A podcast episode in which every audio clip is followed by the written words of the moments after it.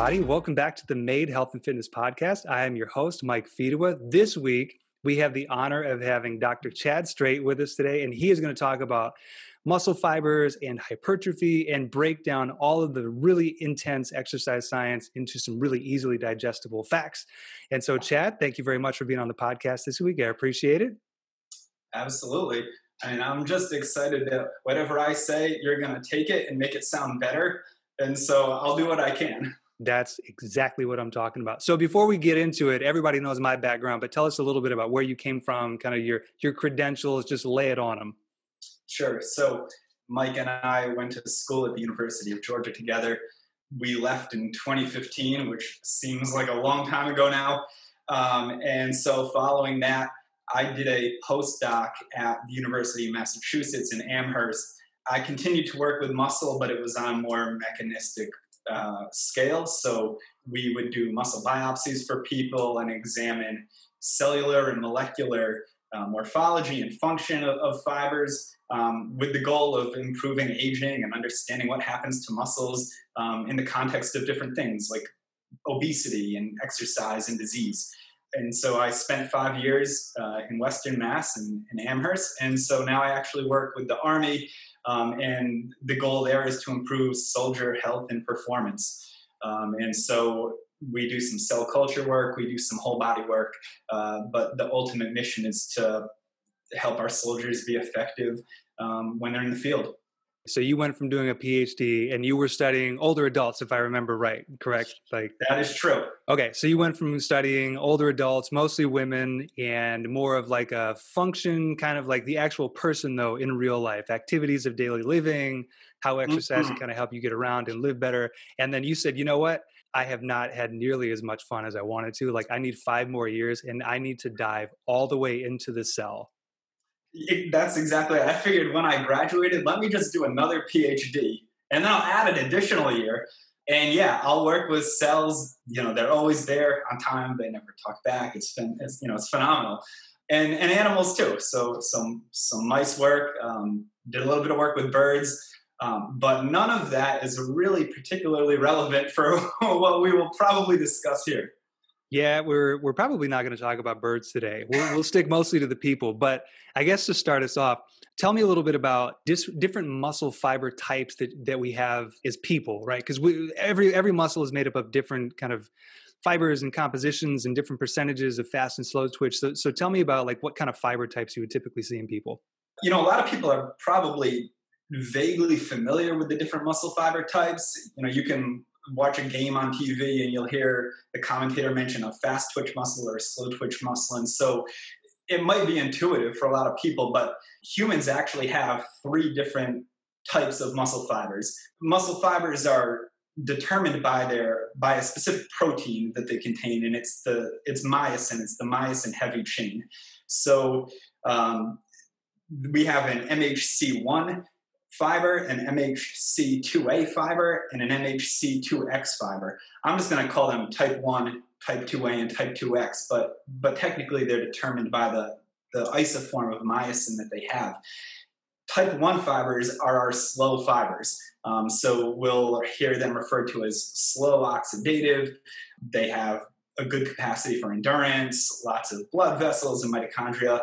We have type 2A fibers, which are, are oxidative glycolytic fibers. They have a better resiliency in terms of fatigue. They're a little bit more powerful. And then we have type 2X fibers, which are the fastest fibers. They produce the most power. And in addition to that, what most people don't probably realize is that we actually have hybrid fibers as well. So we have fibers, those are our three pure fiber types, but we have fibers that express multiple isoforms. So you might have a type 1 slash 2A fiber, which has characteristics of a slow fiber and a fast fiber. And the reason this is important is because your your muscles scale up and so you have you have proteins in the muscles and then you know in the the cells and then you have a whole bunch of cells that are bundled into fascicles and then eventually you get to the whole muscle and so what's happening at a cellular level ends up scaling up to your your whole muscle function and that's going to impact how you can walk throughout the day or climb stairs or things like that you actually just rocked my world I was not ready for that. That could be the entire episode right there. Okay, guys, thank you for having us. It was a good episode, and we'll we'll shut it down right there. It's gonna be all downhill from here. Let me actually ask this then. So you're saying that our muscles are made up of different kinds of fibers. Like one, like eh, like if I think the calves, like the calves are not all fast twitch or or or slow twitch like they're they're kind of inter kind of interwoven together or kind of bundled together with different fiber types or or or how are they typically arranged within the muscle. Excellent follow-up question. Like most things in science it depends so you're going to have uh, some some muscle groups that are predominantly one fiber type, and then you may have other muscle groups that have more of a different fiber type. For example, some of your postural muscles are composed primarily of slow twitch fibers. So, for example, your soleus. Um, you'll have a lot of type 1 fibers, a good number of 2A fibers as well. But there are other muscle groups like your your EDL, which is a small muscle in the front of your calf and it helps extend your toes. That's primarily fast twitch fibers. And then we also have muscles that are a good mix. Um, and so your quadriceps um, contains four different muscles, but the, the vastus lateralis, which is on the outside, gets studied quite often because it has a good mix of type 1 and type 2A fibers. Type 2X fibers are actually pretty rare. We don't see pure type 2X fibers too often. In the past, I think the percentages were estimated to be higher, but I think that that was more that fibers were inaccurately characterized with the techniques that they, they use. And so, really, we have mostly type 1 and type 2A fibers, and it depends in the percentage of those fibers depends on the muscle group and kind of its function. So you're telling me that muscle fibers, you know, we, we have different compositions and different percentages. What what kind of like is a typical breakdown, right? So you said that the mm-hmm. vastus lateralis has a pretty good mix of different fiber types. So like what percentages are we talking? Because I've heard, you know, when we watch sports, we watch games, announcers will say like, oh, very fast twitch dominant athlete right there. He's very explosive. And so when you say that, to be very fast twitch dominant means we're expressing like what percentage of of those mm. fast twitch fibers and then like for most people like what kind of a percentage mix are we typically looking at well you know when you said that you sounded like tony romo so if you take a muscle that tends to be mixed like the vastus lateralis which is on the outside of your quadriceps it's probably about 50-50 so you probably have 45 to 50% type 1 fibers 45 50% type 2a fibers and then very probably very few 2x fibers now, the caveat there is that those percentages may be a little bit lower if you have more hybrid fibers. And so, and we might get into this later, but the number of hybrid fibers that people have tends to increase as they get older. So, younger adults, people in their 20s and 30s, will have a lot of pure type 1 and type 2A fibers. As people get older into their 60s and 70s, their fibers start expressing multiple MHC isoforms. And so they'll have type 1 2A fibers, 2AX fibers. So the, the percentage, whereas a young adult might have 45% type 1 and type 2A fibers in their in their vastus lateralis, an older adult might have 35 to 40% uh, because they have a greater percentage of hybrid fibers. Can you change your fiber type composition like with training? So if I really start to exercise and hit it hard, like can I become a fast twitch, dominant, explosive running back, or am I forever just going to be around a 45% middle of the road, mediocre recreational athlete? You may not be Usain Bolt, but you might be an effective Clydesdale runner. Actually, so skeletal muscle is a plastic tissue, so it will change in response to different stimuli.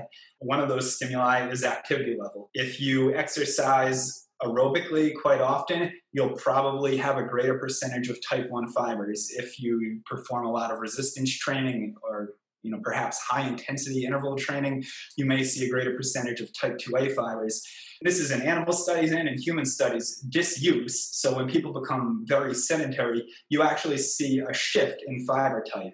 Um, and you typically see a shift from slow to fast. After people undergo a period of disuse, you'll see a larger percentage of type 2 fibers than prior to the disuse. So, so activity is one thing that modulates fiber type composition, but disease as well. So, and obviously with the MAID app, you're measuring body composition and fat and muscle, and obesity is something that affects fiber type composition. So, over the years, people have shown that there's a slow to fast shift in fiber type with obesity. So if you you know do a biopsy on someone who's obese and then you examine their fiber type composition, you'll probably see an increased number of type 2 fibers relative to a healthy normal weight person. Now there's also a caveat with that in that disuse and obesity have both been purported to have this shift towards a faster isoform. A lot of times, obese people tend to be inactive, and so if activity level isn't measured, then what you may be seeing is the result of disuse and not necessarily obesity. So that's that's something that the field is attempting to uncover. But overall, yes, your fiber type composition will shift with exercise, disease, inactivity as as a result of a lifestyle. So so yes, the, the answer is yes. That's wild because I was I've heard two different sides, right? I've heard people say, yes, you can change your fiber type, or eh, yes, eh, you can change your fiber type to an extent, right? You won't completely change your fiber composition. A fast twitch is still a fast twitch, a slow twitch is still a slow twitch. They'll just start to pick up characteristics of the other.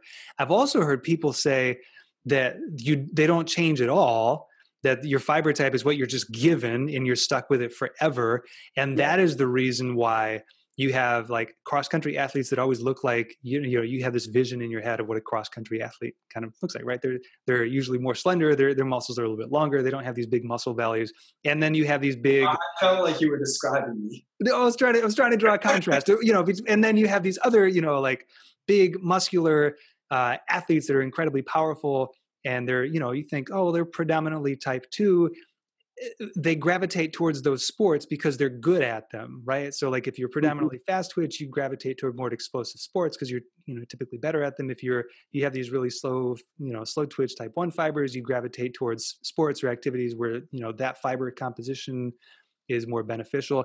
So you're telling me that they can actually change. That's yeah so yeah and so i I wasn't sure how much time we had, and we could probably not to, not to put you on the spot, but uh, we could probably spend an entire podcast devoted to this issue. Yeah, it is actually a controversial idea. It's a controversial notion that fiber type composition changes in response to some stimulus. Now, part of the problem is that you can't actually to my knowledge, and maybe this is another potential app idea, you cannot actually track a single fiber before and after a particular training regimen or after, you know, before and after disease. Um, so, you know, there are kind of like non invasive surrogates of measuring fiber type composition, but essentially what you need to do is do a needle biopsy, you know, have a physician perform a needle biopsy you take out a chunk of tissue that's about the size of a pea, and then there are different biochemical techniques that you can use to examine fiber type composition. So, and, and sometimes you'll you'll end up grinding up that chunk of tissue, and you can look at the, the proteins. And so, you can you can do that before and after a training program and say, well, before when we ground up this tissue, 45% of it was type 1. And 16 weeks later, 53% of it is type 1, and they exercised aerobically for 16 weeks. And so that suggests there was an increase in the expression of type 1 fibers. Um, but there's no way to say this particular fiber of the millions in your vastus lateralis has been, has or hasn't been changed to a different fiber type after this particular stimulus. I just don't think it's possible. So, what you're telling me, if one of the possible answers is that it depends. And if you say, no, look, this the, percentage of, of fibers changed. Look, they're different from P post. You could go wrong spot, doc. You stuck the needle. You stuck the needle in a different spot last time. Yeah, you know that's exactly it. And uh, fortunately, so I've had a, a muscle biopsy from my vastus lateralis, and the scar remains for you know a good chunk of time. And so you you know, if you were to do a, a pre-post type of analysis, you probably could get the needle pretty close to where it was the first time. But of course, you're taking a very small chunk of tissue from an entire muscle. And so that's a limitation of performing muscle biopsies. You'll you will end up with several hundred fibers, and then you expect that to be representative of hundreds of thousands from a particular muscle group. and sometimes fibers cluster together. So it's certainly a limitation, but I guess that all goes to say that I think there's compelling evidence that there is a fiber type shift, and it's not just with exercise, it could be with heart disease, obesity, inactivity. So, enough different perturbations have reported a fiber type shift for at least me to think there's something there. Or it's just a remarkable consequence in all of these different labs and all of these different situations. Wow, I didn't realize how much we didn't know, or how much was still kind of, it's, you know, out, you know out for debate.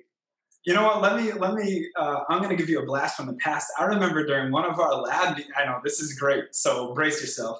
During one of our lab meetings, uh, way back in the day, I remember you saying the higher I've gone in academia, the more I realize I don't know. And then I had to like think about that for a second. But years later, I think I started to fully appreciate it because the more the more we kind of know, the more we realize we don't. And you know, this is probably a good example of that.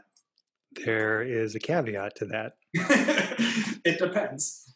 It always depends. Okay, so fiber types can can maybe shift. We've got pretty good compelling evidence that there's a possibility there, but it depends and there's a caveat.